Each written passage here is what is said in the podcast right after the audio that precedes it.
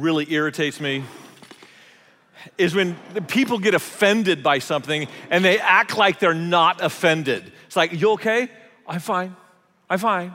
Didn't hurt my feelings. It, you know, it's, it's not just that they have a chip on their shoulder, they like have an ankle weight on them. And because they carry it around for so long, they forget that they even have it on. Everybody else notices except them. It kind of reminds me, I shouldn't tell you this. When Barbara and I first started dating, we got to eat. And before the server would come from the table, I'd just pick a piece of lettuce out of the salad, just put it on my tooth, and just go, Hi, how are you? I just wanted to see if they would say anything. You know how many servers did? Zero. Why? Because nobody likes being awkward and they don't like it when you're awkward. So if you're thinking that you have kind of hidden an offense from someone, but they're just kind of avoiding you, not making eye contact, you're probably not as sly as you think you are.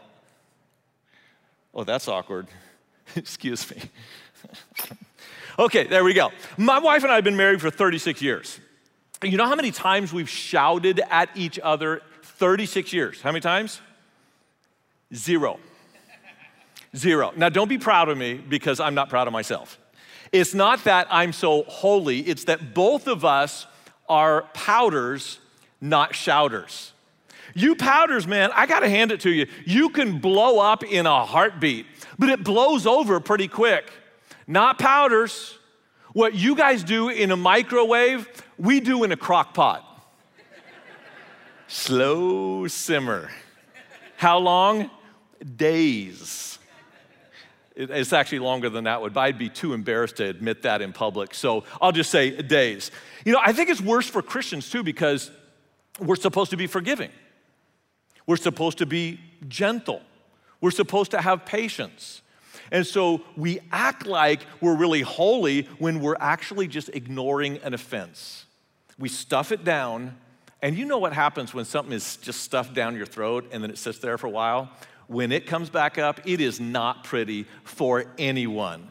And it could be maybe so in your marriage that your spouse says something to you, criticizes you in front of the kids, or even worse, in front of your friends, and you stuff it, you pout. I'm good at that. Or maybe it's at work. Uh, someone takes credit for something you did. Or you get passed over for a promotion and you just, you get offended, but you act like you're, you ignore the offense. Or it could be uh, with a friend of yours. They broke a trust. They said something about you that you told them in secret and it just, it's painful. But you act like it's no big deal and you just ignore an offense. So let me begin this way. Hi, my name is Mark, and I'm a pouter. and I want to tell you a story about a pouter in the Bible and show you the consequences of what ignoring an offense will do in your life. Always. His name is Elijah. And he was a major prophet. In fact, he was the most famous prophet of all the Bible. Three and a half years earlier than our story, 1 Kings 19, three and a half years earlier, he said to King Ahab, You have got to stop letting people bow down to idols. And because they are bowing down, rain will not fall from God for three and a half years. It was a bad drought. People were really hurting. Crops failed, animals died. The king himself, King Ahab, was going out to look for grass to feed his horses.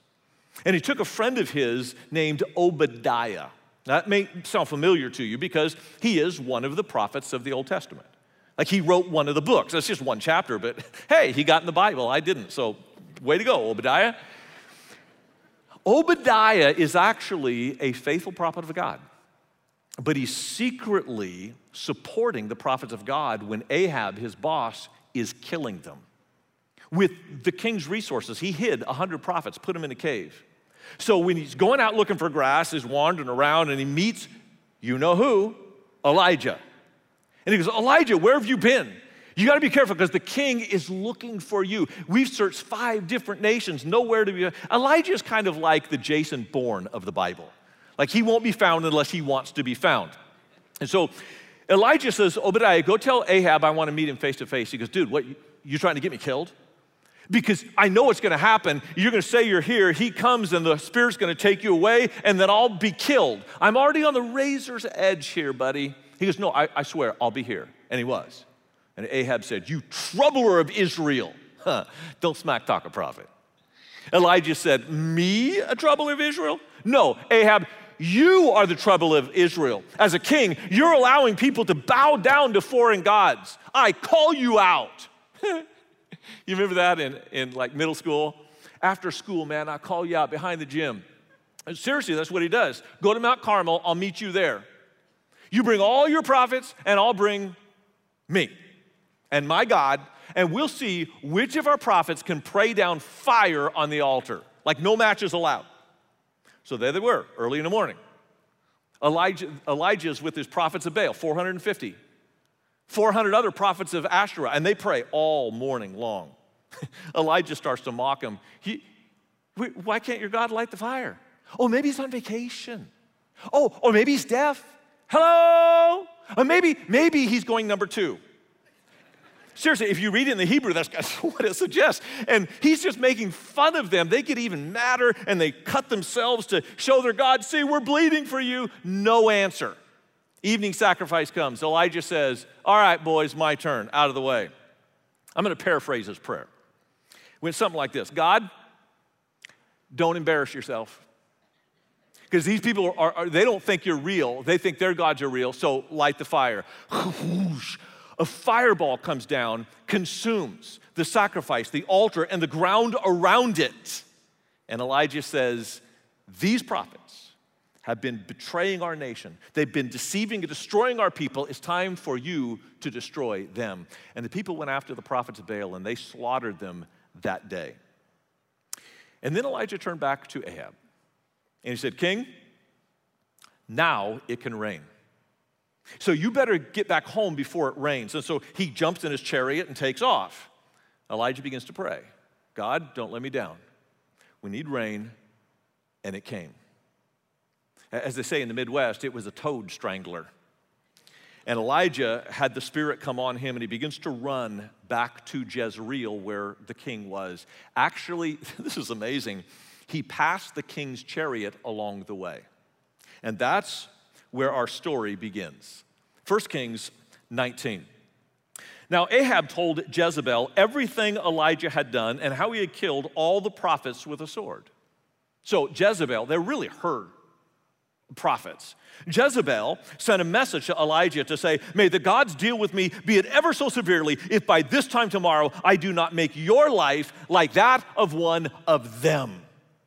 Now, Elijah has just faced 850 false prophets and the king. You think he's scared of one woman? Terrified of this one woman. Uh, there's a reason that to this day, mamas don't name their baby girls Jezebel. Elijah was afraid and ran for his life. When he came to Beersheba in Judah, he left his servant there. While he himself went a day's journey into the wilderness, he came to a broom bush, sat down under it, and prayed that he might die. I've had enough, Lord, he said. Take my life. I'm no better than my ancestors. Now, I don't believe him. He says, I want to die. Take my life. Okay, why didn't you stay in Jezreel? from one pouter to another, I'm telling you, we can be somewhat melodramatic. Terrible. And God is going, okay, sends an angel down to Elijah and says, You want to run away from home? Then really run away. You're going to Horeb. Horeb is horrible. Now, I know there's a lot of names of places that maybe you've never seen on a map, so let me just show you what it looks like. This is Mount Carmel. Mount Carmel is a lush, beautiful forest overlooking the breadbasket of Israel. It's a phenomenally fruitful plain. And if you pull back from Mount Carmel, you will notice it's in the northern part of the country of Israel. It's where most of the food is grown. It has the Lake of Galilee. This is where the Jordan River begins. And 17 miles to the south is Jezreel, another valley that is extremely fruitful. That's where Ahab lived, and that's where Elijah should have stayed. but the pouter decided to run away from home. So he goes to Beersheba, that is the southernmost city in all of Israel. It's a border town. And then to show God, he leaves the country. He goes another day's journey and sits under a broom bush, which is actually a tree. And it's the only shade you can find in this God forsaken desert. And it's there that the angel says, You want to run away? Okay, run away. You got to go to back to the beginning to Horeb. Horeb was the first stop when Israel escaped from Egypt. They camped at Horeb. You might be more familiar with the sister mountain of Horeb, Mount Sinai. That's where Moses went up to receive the law of God. And the first two commandments of God to have no other gods before me and to make no idols. And in the 40 days and 40 nights, when Moses was up on the mountain, what is Israel doing at Horeb? Breaking the first two commandments. It was there that they committed idolatry by making two golden calves. So God takes Elijah and he's hiding in a cave at Horeb. Listen to this conversation. Then he went to a cave and spent the night. And the word of the Lord came to him What are you doing here, Elijah? He replied, I have been very zealous for the Lord God Almighty of Israel. The Israelites have rejected your covenant, torn down your altars, and put your prophets to death with a sword. I am the only one left, and now they're trying to kill me. Now, in that short conversation, there are no less than six lessons that we need to learn from a cave. From one pouter to another, if you're avoiding an offense, and, look, we're not talking about offenses like someone cuts you off while you're driving and you, you know, pull them over and, you know, give him what for, okay? Ashley already talked about stepping over an offense, particularly the minor offense. No, we're talking about, well, not social media, like someone posts something and you go, oh, I have to respond to that.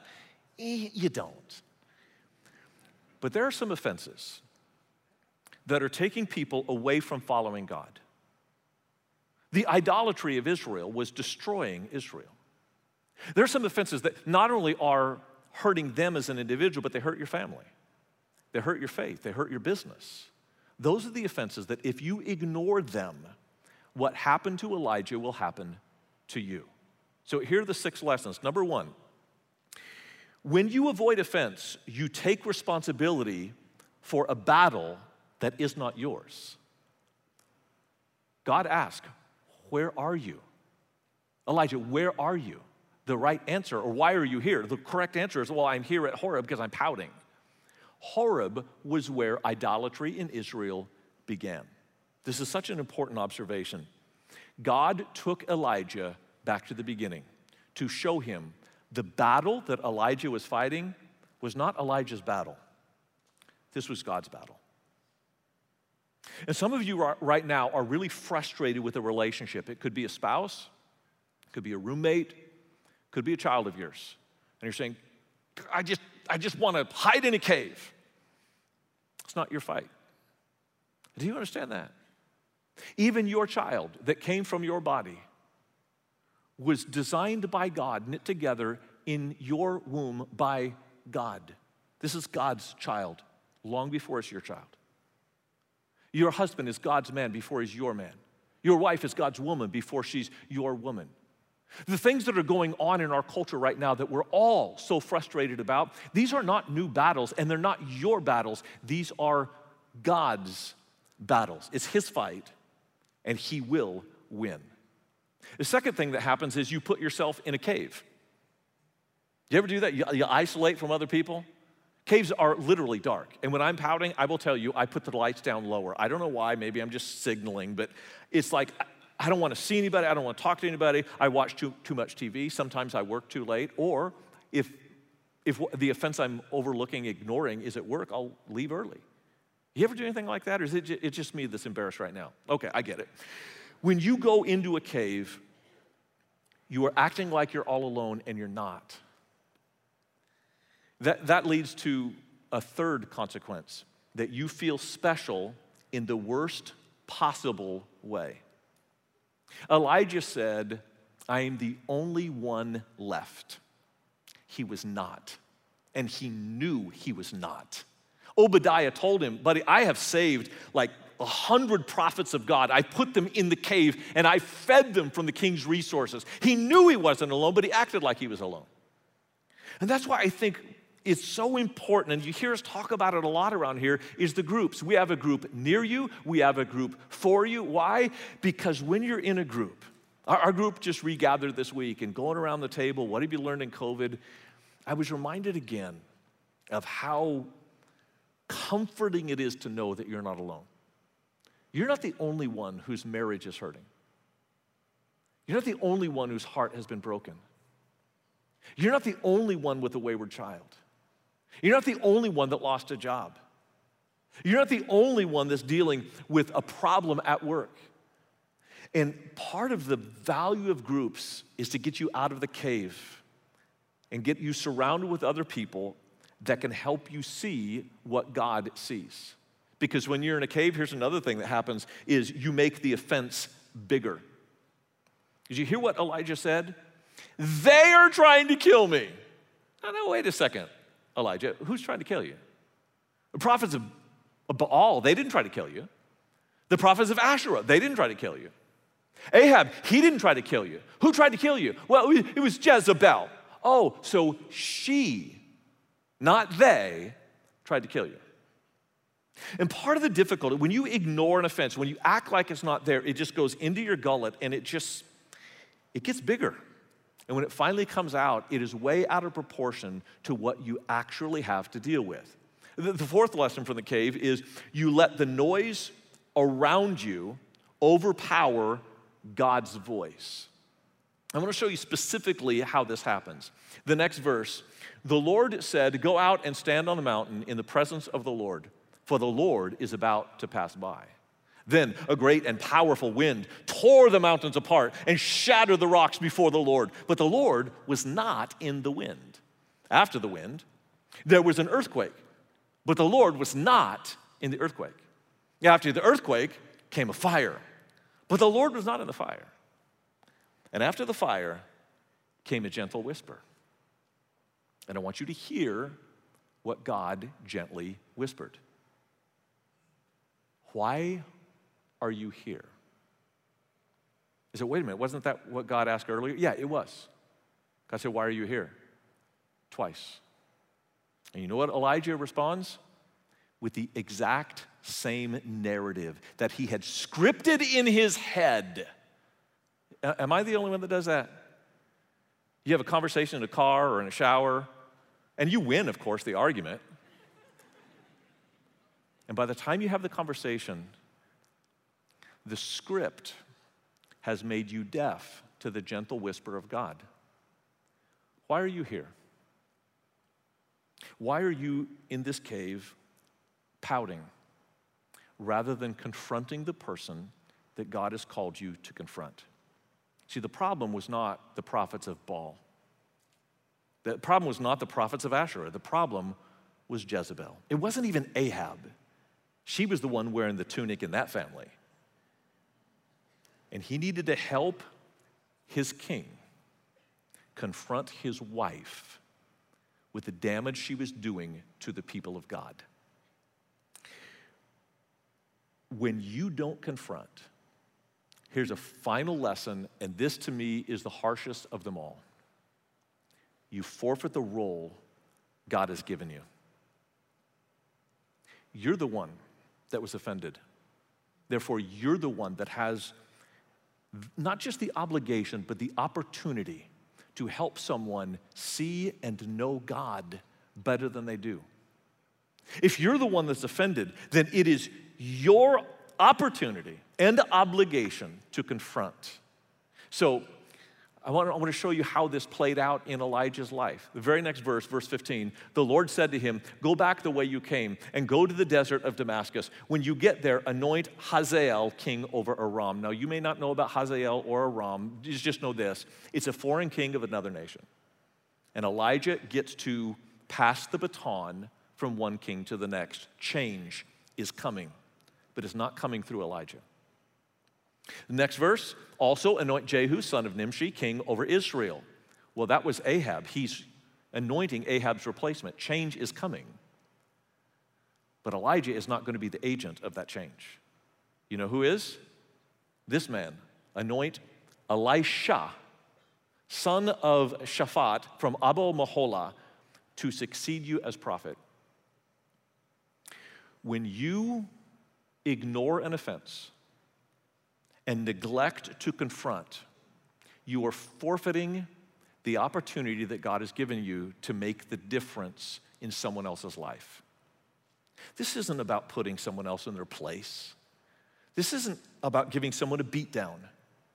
It's about lifting someone up and giving them the dignity of an honest conversation. So here's my challenge, and it's as much to me as anyone, I promise you that. Turn the offense into offense. Turn the offense into offense. Use this as an opportunity to have an awkward conversation that will help someone else follow God better, to make a better choice, to have a higher path than they do right now. You say, man, that's like that's just scary. I know, I know. I'm not good, I'm not good at confrontation. You know who is? Yeah, I don't know either. Like, there's none of us that are born to confront other people. It goes against the grain of every human being. It's not natural, and you're not going to be good at it, but you can be better at it if you practice it. And so, what I want to do is just give you three simple steps. I'm plagiarizing from Jesus, so they're really good. But these are three steps that Jesus said if someone is in sin, Again, these aren't minor offenses that you need to step over, as Ashley said. These are, these are problems that create problems for other people in your family, at work, at church, or in a community that you care about. Here's step number one confront in private. That's important. Don't shame them. This is not about a beatdown.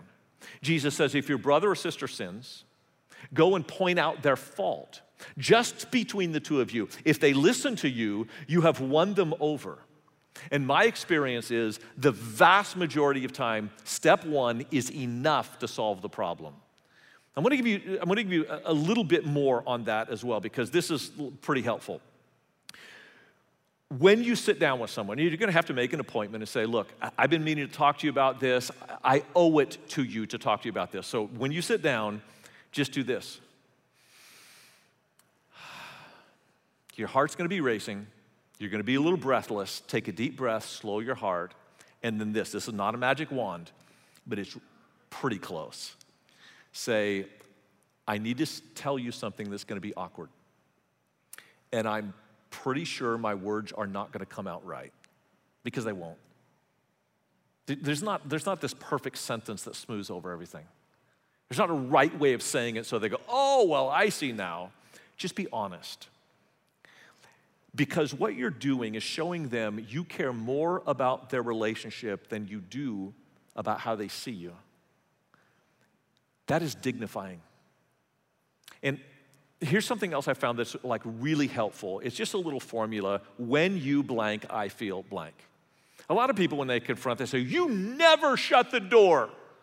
Well, that's not true. Sometimes I do. You, you always come home late. Well, that's not true. I came home early three months ago. So when you start a, a confrontation with always or never, it will never work and it's always wrong. So if you want to win the argument, let's just say you do, don't start with always or never because you will never win. You will always lose that argument. This, however, is almost impossible to argue with. When you come home late, well, did they come home late? Look at the clock. Yeah, they came home late. Okay, they can't argue with that. I feel like I'm not important to you. And they might say, well, you shouldn't feel that way. Well, maybe I shouldn't. You're probably right. I probably shouldn't feel that way, but I do. When you do this, this is how I feel. When you spend money more than what we agreed on without asking me, I feel like you don't respect me. When you make fun of me in front of my friends, I feel really belittled. When you phrase it like that, it's something that the person you're confronting can really latch onto and go, I don't want to make you feel like that. If you don't, they don't want to make you feel like that, your problem is solved. Now, it doesn't mean that you have no more problems, but if you have something to confront, there's a way of confronting in a way that they can receive. Does it always work? No. In my experience, it's about 80% of the time, step number one works. If it doesn't, you're gonna have to go to step number two bring in a neutral mediator. Now, we're not talking about a problem of like, oh, you hurt my feelings, you, you know, you, you laughed at me funny. We're talking about you're ready to get divorced. They are addicted to uh, drugs or alcohol. They are about to do something illegal or damaging to themselves or someone else. These are serious things, right? You bring in a neutral mediator, and what you're saying is, I want someone that you can trust and I can trust because our relationship is too important to just ignore the offense. Jesus said it this way that if they will not listen, take one or two others along, so that every matter may be established by the testimony of two or three witnesses. Uh, that's a, in the Mosaic law, that was a legal term. We are inviting, so it could be a family member, it could be a neighborhood coach, it could be a pastor on staff, it could be a professional counselor, but you're bringing something who will listen to both of you so that both of you can hear the other person. That's so critical. Step number three practice intervention. If nothing else works, Jesus says, if they still refuse to listen, tell it to the church. And if they refuse to listen, even to the church, treat them as you would a pagan or tax collector. Okay, these are Jewish people. You know what they did with pagans and tax collectors? Nothing. You don't talk to them, you don't eat with them, you don't invite them into your home, you don't bring them over for dinner. Period. Boy, that sounds harsh. Yeah, let me clarify something else too. The church, uh, that's not like all 10 campuses, right? So don't, don't call Ashley and say, somebody offended me, so kick them out. Save your breath. No, the church for Matthew was a house church, like what we would call a, a neighborhood group. It's people who do life together, who sit around the table together, who have conversations together. Because if you don't have a community of care, then excommunication doesn't work. It's a big word, excommunication, but that's what we're talking about. Kicking someone out of your circle of community. And you go, wow, like that's harsh. I don't, I don't think I'm comfortable doing that. Oh, yeah, you are because that's exactly what you're doing when you ignore an offense. You are excommunicating without communicating. You ghost them on social, you block their calls, you trash their emails, you don't invite them over anymore. You have excommunicated them without communicating to them why. You have forfeited the responsibility God has given you to help another human being follow the path of God. So uh, I just want to ask you what God asked Elijah. Why are you here? Why are you here? Why are you ignoring an offense but carrying it around like an ankle weight? That's not fair to them. It's not fair for you and it's not fair to God. When we ignore an offense, we forfeit the opportunity to be God's voice in someone else's life. I know it's difficult. Look, I'm a pouter, not a shouter. I get it. I know, I, I know how uncomfortable and awkward it is. But every time that I've done it, had an awkward conversation in love, it has produced fruit and it's honored God. And I know that's what you want. Let me pray for us. Holy Father, I just can't imagine how many hundreds or thousands of conversations are going to happen this week. And I just pray that your Holy Spirit would be in the middle of all of them, even when the words don't come out right, even when we don't get the immediate results that we want. Would you allow us, Lord, to be your man and your woman to affect change in our world. It's in the name of Jesus that we pray. Amen. God bless you all. Have a great week.